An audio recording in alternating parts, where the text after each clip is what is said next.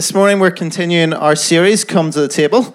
And uh, over the last four weeks, we've been exploring together as a church family what it means to encounter Jesus through communion. So, if you've just joined us on this journey or if you've missed a couple of weeks, then fear not. You can um, catch up online via our website or you can download the SoundCloud app as well onto your phone. And if you do that, then just search for Bangor Vineyard Church and you should find everything that you're looking for there. Um, also, when we started, we give out these little booklets. There's some of those at the back of the room as well. Um, and those are just we really helpful guides to accompany this this series. Um, we're finishing this series next week, um, but if, if you've missed it, um, feel free to take one of those away with you, and uh, you can just use them in your own time or use them as a devotional if you wish. So we've been on quite a journey together, haven't we? Um, as we've just been exploring this thing called communion that Jesus asked us to do in remembrance of what he did for us in the cross. And, and what we've been learning is that the communion table is a place of encounter where we remember and celebrate all that he has done for us. And we've also been learning that it's not just a boring old ritual that we have to do, but that Jesus is actually present with us and he longs to pour his love and grace out upon us as individuals and as a church family. And what we're going to do this morning is we're going to take a look at how the bread and the cup actually reveals something of God's heart for the outcast and the poor, for the vulnerable and the lonely, and for the broken and the marginalized.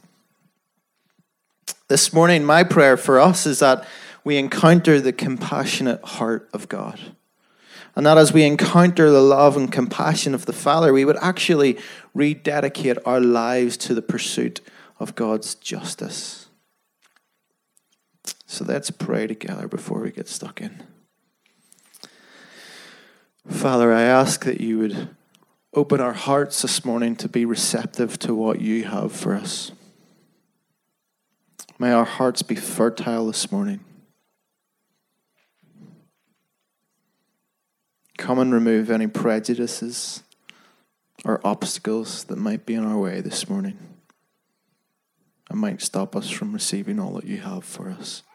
I bless our kids this morning. I bless the kids, kids leaders who are leading our kids this morning. May they know your presence with them. And may what they do in those rooms be potent and powerful and overflow in Jesus' name. Some of you will have heard me talk about this before. Um, when Rebecca and I got married, which is 12 years ago this coming Saturday, um, we asked a guy called Keith Lockhart to come and sing a song at our wedding. Now, um, some of you will, will have met Keith because he came to speak here in October, so you'll know that, that he's an incredibly prophetic guy. So knowing that he was really prophetic, we just kind of said, Keith, um, we want you to sing a song. We want you to go away and decide what song that is because we trust you and and, and uh, we know that you that you're in tune with what the Father's saying and what the Father's doing. So um, go and pick it yourself. Um, and so he, it actually turned out that he that he wrote a song for the day. Um, how privileged were we? Uh, and it was a song of anticipation and invitation to come to the wedding of life that Revelation chapter 19 talks about. The joining together of Jesus and his bride, which is the church. And the lyrics of the song, I believe, carry the heart of the Father. And they go like this. I'm not going to sing it to you. You'd be glad to know. Come, all you people, for the time has now come to laugh and to dance and to sing, to celebrate love and to celebrate life, and to celebrate all that He brings. For though we are different, the two shall be one, the bridge that will cross the divide, our hopes and our dreams brought together at last by the one who has given us life. Won't you come? Won't you come to the wedding of life? There's a place that's been set there for you. Won't you come if you'll listen? He's calling your name. It's for all of eternity, too. It's for all of eternity, too. Come, all you lonely and those who are lost, the poor and the lame and the weak. There's one who can heal the deepest of wounds, for they wounded his hands and his feet. But the cross could not hold him, the grave not contain the one who created us all, and he burst out in glory and broke every chain. And he calls us to follow him now. And then it goes back into the chorus again, and there's a couple of other verses there. Um, but it talks about this wedding feast of the Lamb that Revelation chapter 19 talks about. And you see this, this meal of communion that we have set out on either side of the room, it actually points the way towards the wedding feast of Jesus. It points us towards the coming of God's kingdom in all of its glory. It points us towards a time when all will be made well. It points us towards a time when He's going to come and He's going to fully restore all that was broken and lost in the garden. And it points us towards a time when He's going to make every wrong right again. Every single injustice that we see in the world. But as much as the meal of communion should awaken an anticipation within us, it should also remind us that we've already been called and commissioned as agents of God's kingdom. He sent us out already to invite and welcome other people to the party.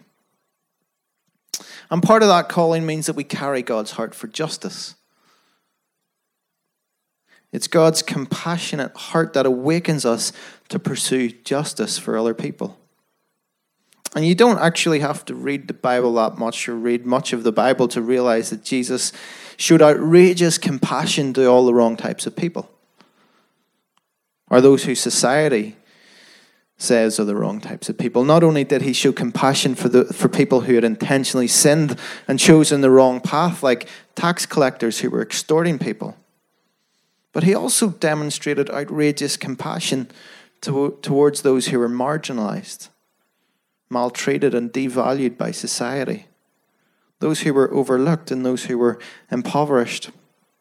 And so, today, when we consider the word poor, or we talk about poverty, we can actually view these terms through a purely financial lens. But actually, in, in the New Testament, the poor are generally seen as those who are powerless in society. And if you think about that, that can actually be quite wide ranging, can't it? It can include elderly people who are lonely and are often overlooked and, and forgotten about. It could be groups of teenagers whose, whose parents don't want them in the house, whose voices aren't valued, and they feel marginalized because nobody else wants them hanging around their neighborhood. And it can be those who are subject to the terrible injustice of human trafficking. That's a wee bit more overt, that one. Whose voices have been silenced, whose dignity has been shattered, and whose value degraded. And it can be refugees who've experienced the trauma of fleeing a war torn land and are often rejected and subject to, to all types of racial hatred in their new homeland. So there's, there's so many um, different categories within that if you like. Uh, the term poor is a much more wide ranging term than we often think about, and it includes everybody really who's subject to the injustices of society. And in the scriptures, God has such a special, special place in his heart for the poor. Poverty is actually mentioned over 2,000 times in the Bible. It's just so, so, so important to the Father. And one such example of that can be found in Deuteronomy chapter 10, verses 17 and 18. For the Lord your God is God of gods and Lord of lords, the great God, mighty and awesome, who shows no partiality and accepts no bribes. He defends the cause of the fatherless and the widow and loves the foreigner residing among you, giving them food and clothing. And the church has been called and commissioned to express God's heart to a broken world, to speak for those who have no voice, to stand with those who have been oppressed, to rescue those who have been who need rescued, and to fight on behalf of those who are powerless. We have been called to pursue God's justice. So, what does it actually mean to pursue the justice of the kingdom? Let's, let's open our Bibles this morning at Matthew chapter 25 if you have a Bible with you. You can follow along with me. Um, don't worry if you don't, the, the words are going to be up on the screen. And it's Matthew 25, starting at, at verse 31.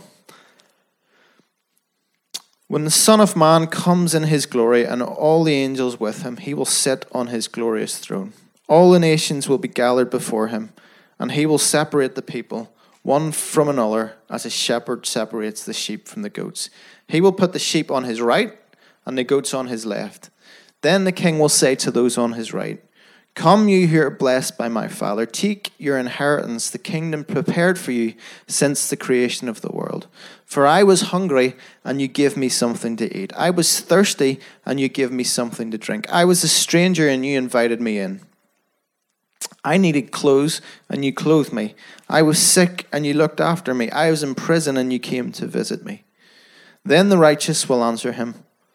Lord, when did we see you hungry and feed you, or thirsty and give you something to drink? When did you, we see you a stranger and invite you in, or needing clothes and clothe you?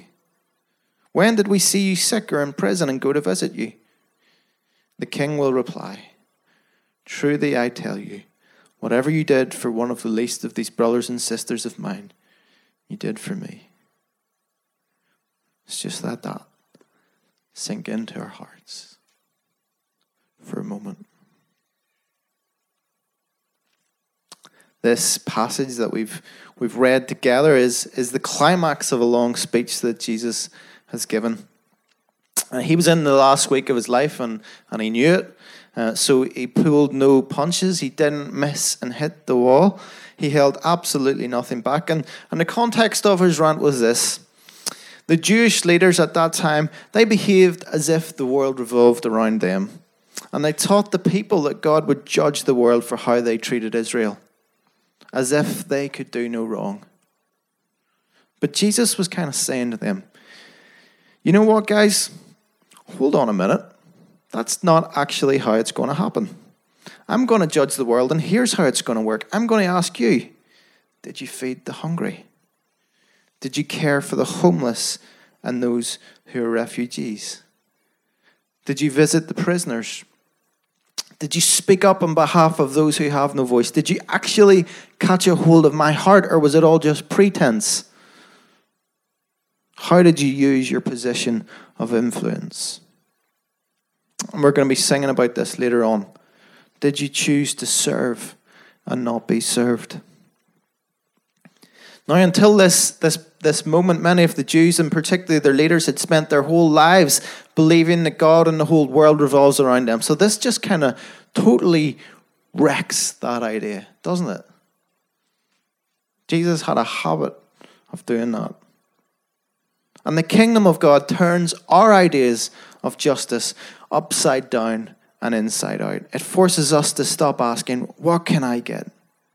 and to start asking, What can I give? Justice in the kingdom of God is all about reconciling others back to the Father. It's about demonstrating the heart of the, of the Father to those who have been broken, to those who have been devalued and degraded, and to those who have been overlooked and silenced. It's actually about calling those who are on the margins back into the center of the party of all parties, because that's where Jesus is. Pursuing justice means that we actively choose to take a stand against injustice. So, what does that actually mean for us here today in Bangor Vineyard? Well, I want to challenge us as a church to, to be a church who remember the poor. This, is, this has been an incredibly exciting time for us as a church over this last while. We've, we've started to grow over the last three or four months, and, and some of you have just given your yes to Jesus recently, and, and that's so, so, so exciting for, for all of us. Um, some of us have just re engaged with church again, and, and Jesus has been meeting with us powerfully. It's been an incredibly exciting and, and fruitful time. And if you've just come along recently, you've come at a really good time. It's really exciting. God is moving in this place. And we're just so thrilled that He's chosen us to be part of it. And He wants us to partner with Him. We've also started to see God start to break in and heal people as well, and that's been exciting. And we've known His favor in being able to, to use this wonderful venue, this wonderful theater here with these wonderful lights, which I particularly like, with all this nice stuff that we've got here. Um, it's just a nice place, isn't it? It's a nice building. But my message to all of us this morning is this God hasn't just given us a vision for a great church but He's placed an expansive dream in our hearts for this community. So please, please, please, let's not get too comfortable. Don't get too comfortable. Pursuing the justice of the kingdom means we center our lives and our churches around welcoming others to join us in the party. And hey, that's always going to take us out of our comfort zone. I was at a, a church planting training event about five or six years ago, and um, Jason and Michelle Scott, who are the, the pastors down in Dungannon Vineyard, they were talking to us about their experience of, of planting the vineyard church there in, in Dungannon. And uh, I remember Jason telling us that one Sunday morning he was coming into their, their Sunday morning venue and he was on the lift on the way up to the first floor where they had their venue, and and uh, he was kind of waiting there and thinking to himself, "Yeah, this is good. This feels good. We've arrived. We've made it. We've got our own venue now. We've we've got over hundred people that are part of us. This is it. We're here." And immediately he felt the Lord rebuke him and ask him the question: If this church were to disappear from this town would anybody notice? Would anything be different? And today I want to challenge us as a church. Success doesn't look like a big church congregation or a building of our own or fancy lights and smoke machines or anything like that. There's nothing wrong with those things, by, by the way. And I'm not saying we're never going to have a smoke machine. Actually, there's one hiding away over there. It's not ours, by the way. I don't know how to work it. Maybe you do, Ian, do you? Yeah, he does. He does. Of course he does. There's nothing in this room Ian doesn't know how to work. Great. We'll have a smoke machine next week then. but actually, success looks like staying faithful and obedient to the call of Jesus and to his mission. That's what success for us as disciples of Jesus looks like. It looks like faithfulness and obedience to the things that Jesus has called us to, to the mission of Jesus. And if, if you, you need reminded of what the mission of Jesus is, it's found in Luke chapter 4, verses 17 to 21. There it is up on the screen. This is actually from Isaiah chapter 61, which Jesus was quoting. The Spirit of the Lord is on me because he has anointed me to proclaim good news to the poor. He has sent me to proclaim freedom for the prisoners and recovery of sight for the blind, to set the oppressed free and to proclaim the year of the Lord's favor. That's the mission of Jesus. That's what we've been called into. That's what he's asked us to do. That's our job description as disciples of Jesus. You see, we haven't been called to build a fancy church. That's Jesus' job. It's true, you know. He says, I will build my church and the gates of hell will not overcome it. And what we've been called to is to pursue the mission of Jesus. We've been called to be agents of his kingdom. Seek first the kingdom of God, and all these things will be added unto you, even smoke machines. Actually, it doesn't say that. But I'm sure that's what Jesus meant. Yeah? And pursuing the kingdom means we pursue those things that are important to God. It means that we center our lives and our churches around welcoming others to join us in the party, particularly the poor and the marginalized. And it doesn't, it doesn't just mean that we, we tell them all about the love of Jesus, it means we demonstrate the love of Jesus by feeding the hungry, by speaking up on behalf of the oppressed, by pouring our lives out for others in the service of Jesus. The book of Isaiah says this it says that this is what true religion looks like. It's in Isaiah 58.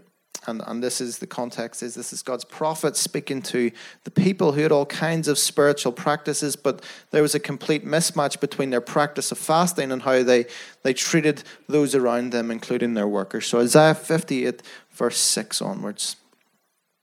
Is not this the kind of fasting I have chosen?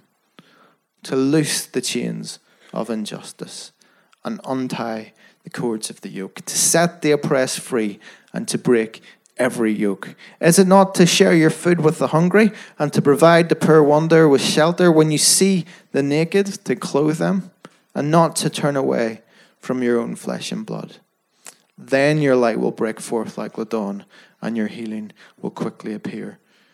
Then your righteousness will go before you and the glory of the Lord will be your rear guard. Then you will call, and the Lord will answer. You will cry for help, and he will say, Here am I.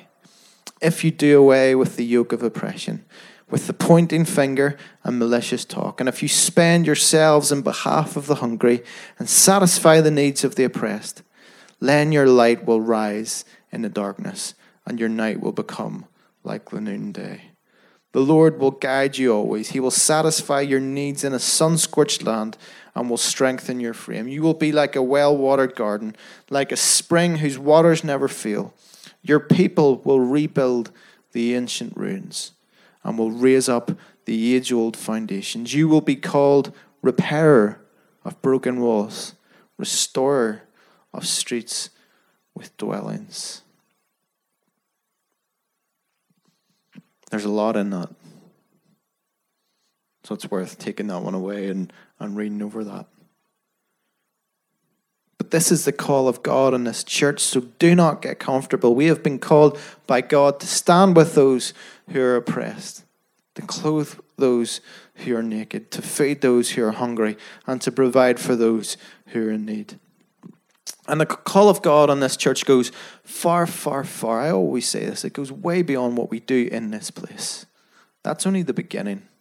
We've been called to rebuild the ancient ruins of this city. We've been called to bring transformation and life back to this city. And by the way, I know Bangor's a town, but I always call it a city because I'm speaking prophetically over it.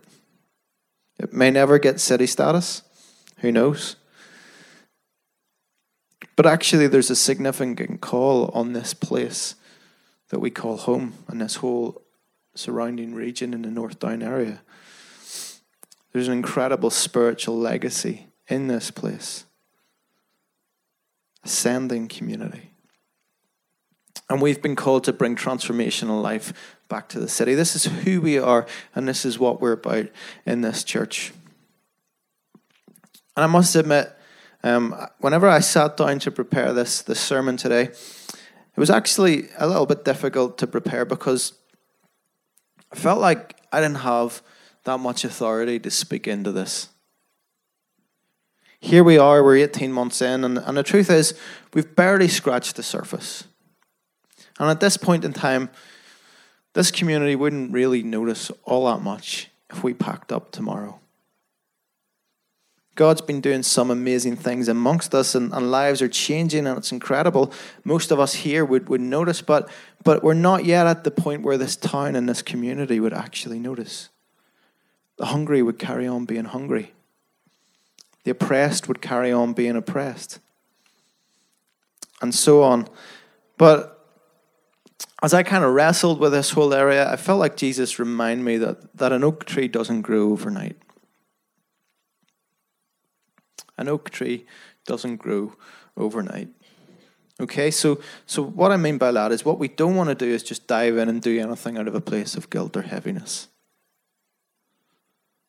We want to position ourselves strategically for impact for the long term. And by the way, the difference between kingdom justice and social action is that kingdom justice flows out of an overflow of God's goodness and compassion towards us. And kingdom justice will always lead us to the restoration of dignity and purpose for other people. Whereas social action can, can often just be motivated by a frustration with societal injustices and a desire to fix things or fix other people. And so, quite often, the actions are the same, but the difference is the heart behind them Do you get that? Does that make sense? I'm not saying all social action is bad. There's some incredibly amazing things out there that are run by all types of organizations. It's not just the church. But the difference, a lot of the time, is the heart behind them. And as followers of Jesus, we carry the compassionate heart of God.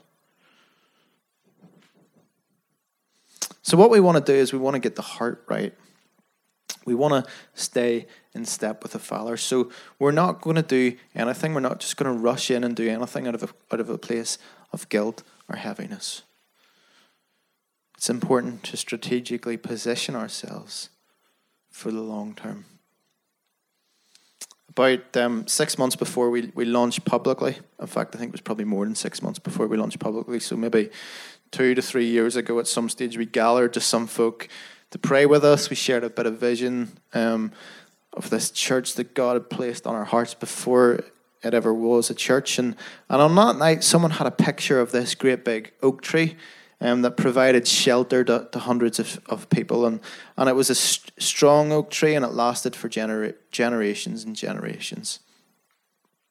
And I believe that God is positioning this church for a place of significant influence in this community. So we don't need to feel guilty or heavy that we haven't fully stepped in to all that God has for us as a church yet, because oak trees don't grow overnight. We're cultivating something here in Bangor that we want to last for generations. So it would be madness to try and pioneer a bunch of compassion ministries before we've got critical mass to support them properly. But what we do need to know at this stage of the journey is that's where we're headed. It's a non negotiable.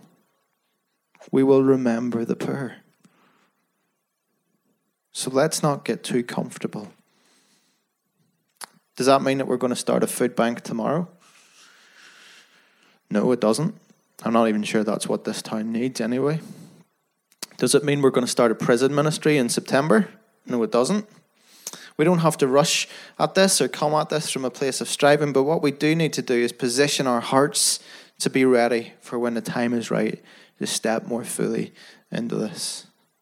So here's one thing I love to invite you to do, to begin to do. God has a unique purpose for this church in this area of justice and compassion. So I'd love to invite you to start praying into that. Could you do that? Could we could we just start praying in? And asking the Father where He's already at work and, and how, how can we partner with you. And if you have any words or pictures or you feel God speaking to you, just write it down and pop it an email, send it to us, come and tell us about it. And just in this season that we're at right now as a church, let's position ourselves for when the Father says, Go. So, in the future, what that might look like is that we find creative ways, and I'm only dreaming here this morning. So, in the future, what that might look like is that we find creative ways to show compassion to people who are suffering from depression, experiencing loneliness, and people who, who have suicidal tendencies. And, and there's, there's people in our church who have an expertise and passion in this area. I've already heard many conversations from some of those people who, who are passionate about this and feel like the Lord's leading them into that. So there's definitely a gap in our community. So it's a kind of watch this space as that as that dream starts to play out and and, and plans begin to emerge. And one thing that Rebecca is dreaming of and exploring at the minute is a weekday group for mums that would actively resource them to deal with the many challenges that parenting children brings particularly mums who feel the extra weight of parenting on their own. And that one's maybe a little bit easier to start. And and Rebecca's exploring that one at the minute, and um, and that's something that we might pilot within the next twelve months.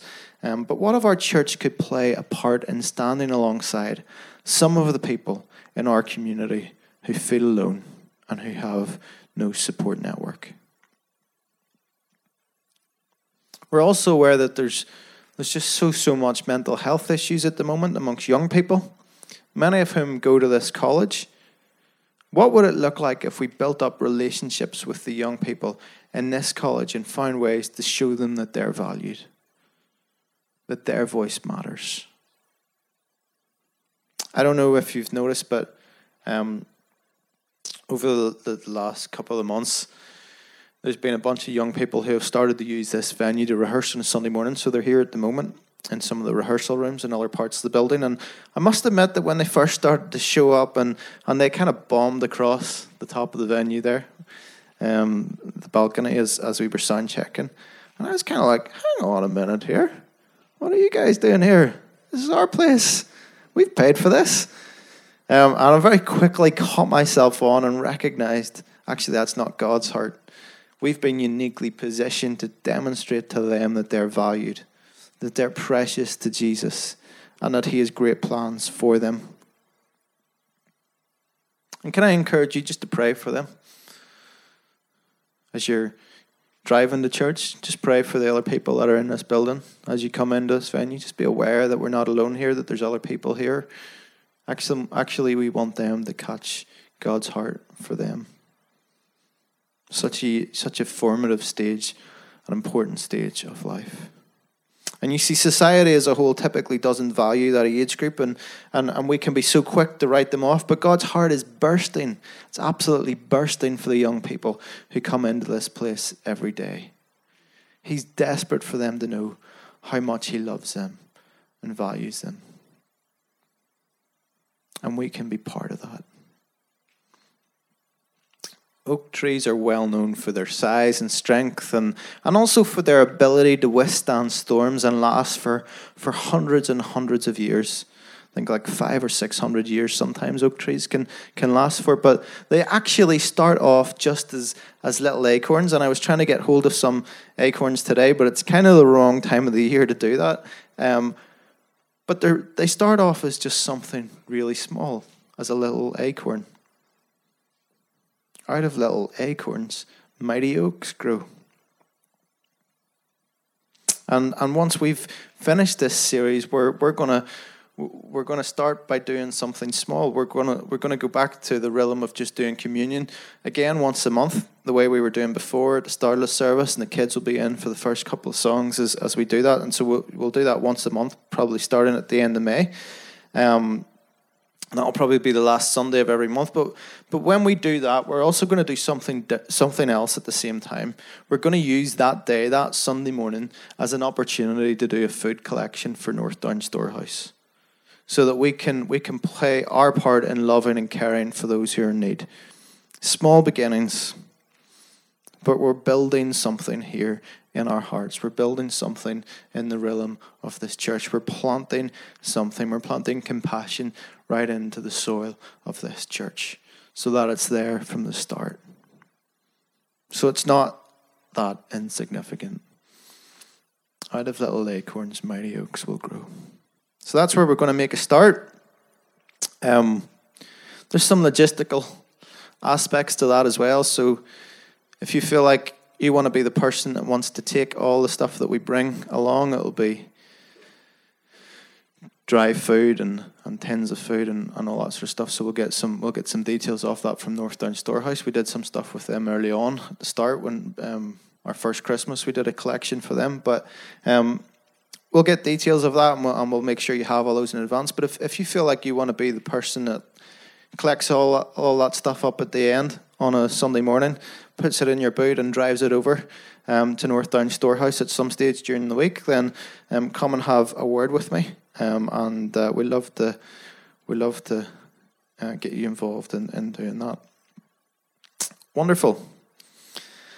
Um, the final thing that I want to say about pursuing God's justice is that when we pursue the Father's heart for others, we too get to experience the healing power of God.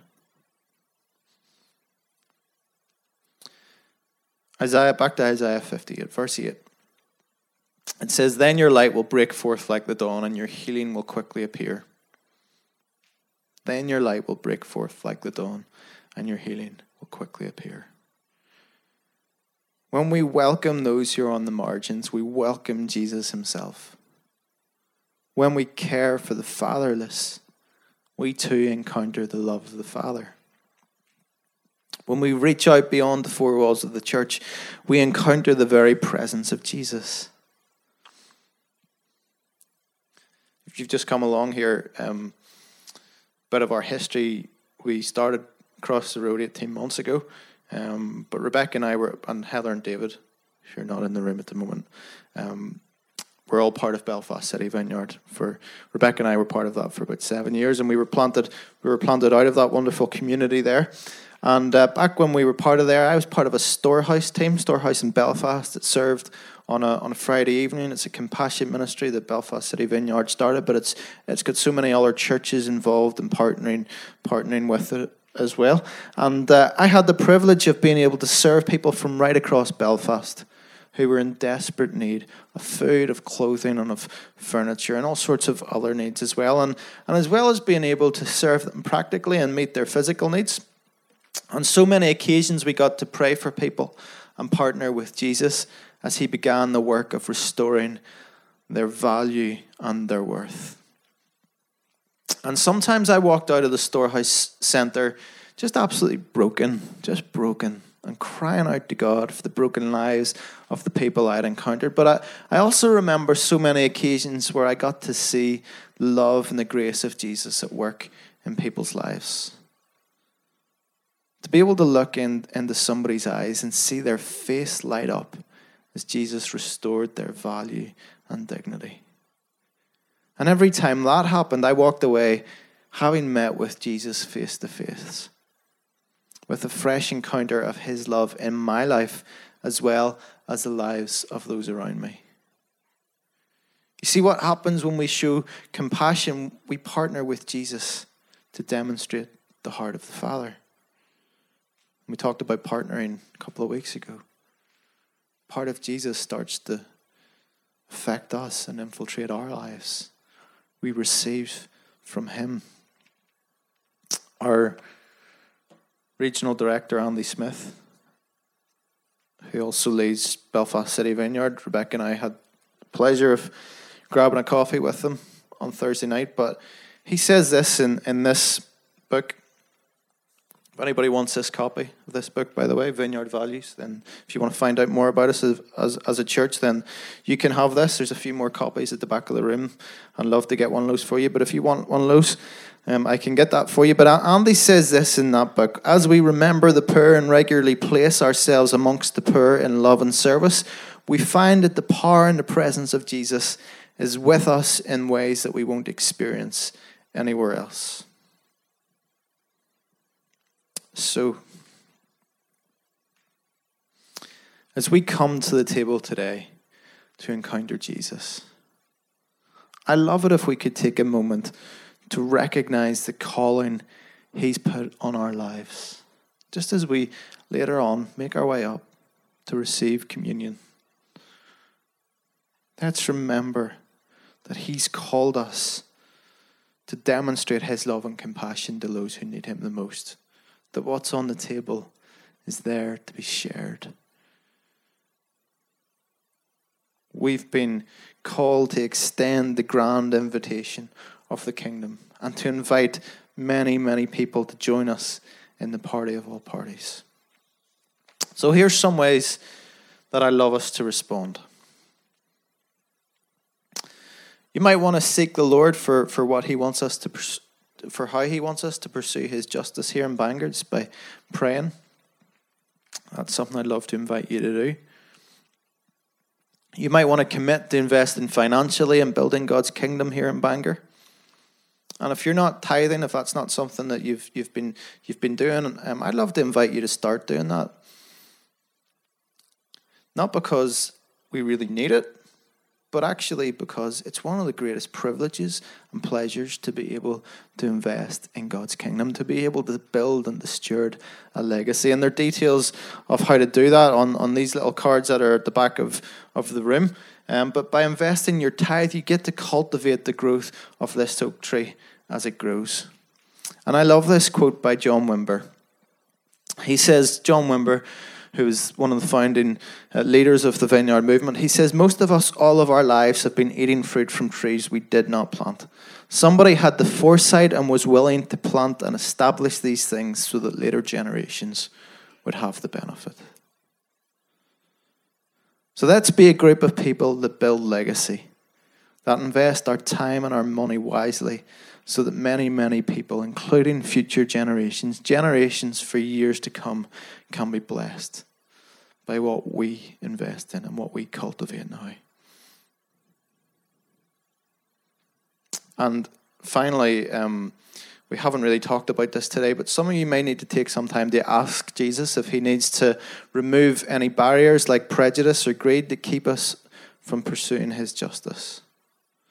So, those are some of the ways that you might want to just respond to some of the things that I've been talking about this morning. We're gonna we're gonna worship again. Um, if you you want to come back up, we're gonna sing together.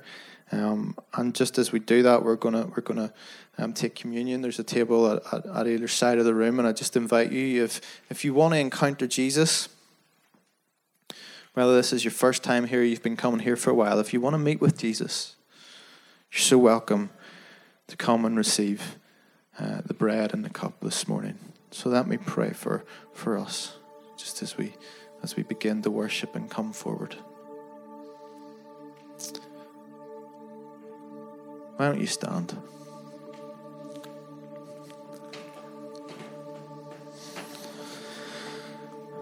Father, we, we desire the justice of your kingdom in this place in this region, in this land. So, Father, I ask that you'd help us to identify where we can put our energy, how we can be wise stewards, where we can invest our resources. Father, I ask that you would form in us hearts that are soft and tender, that you give us eyes to see people how you do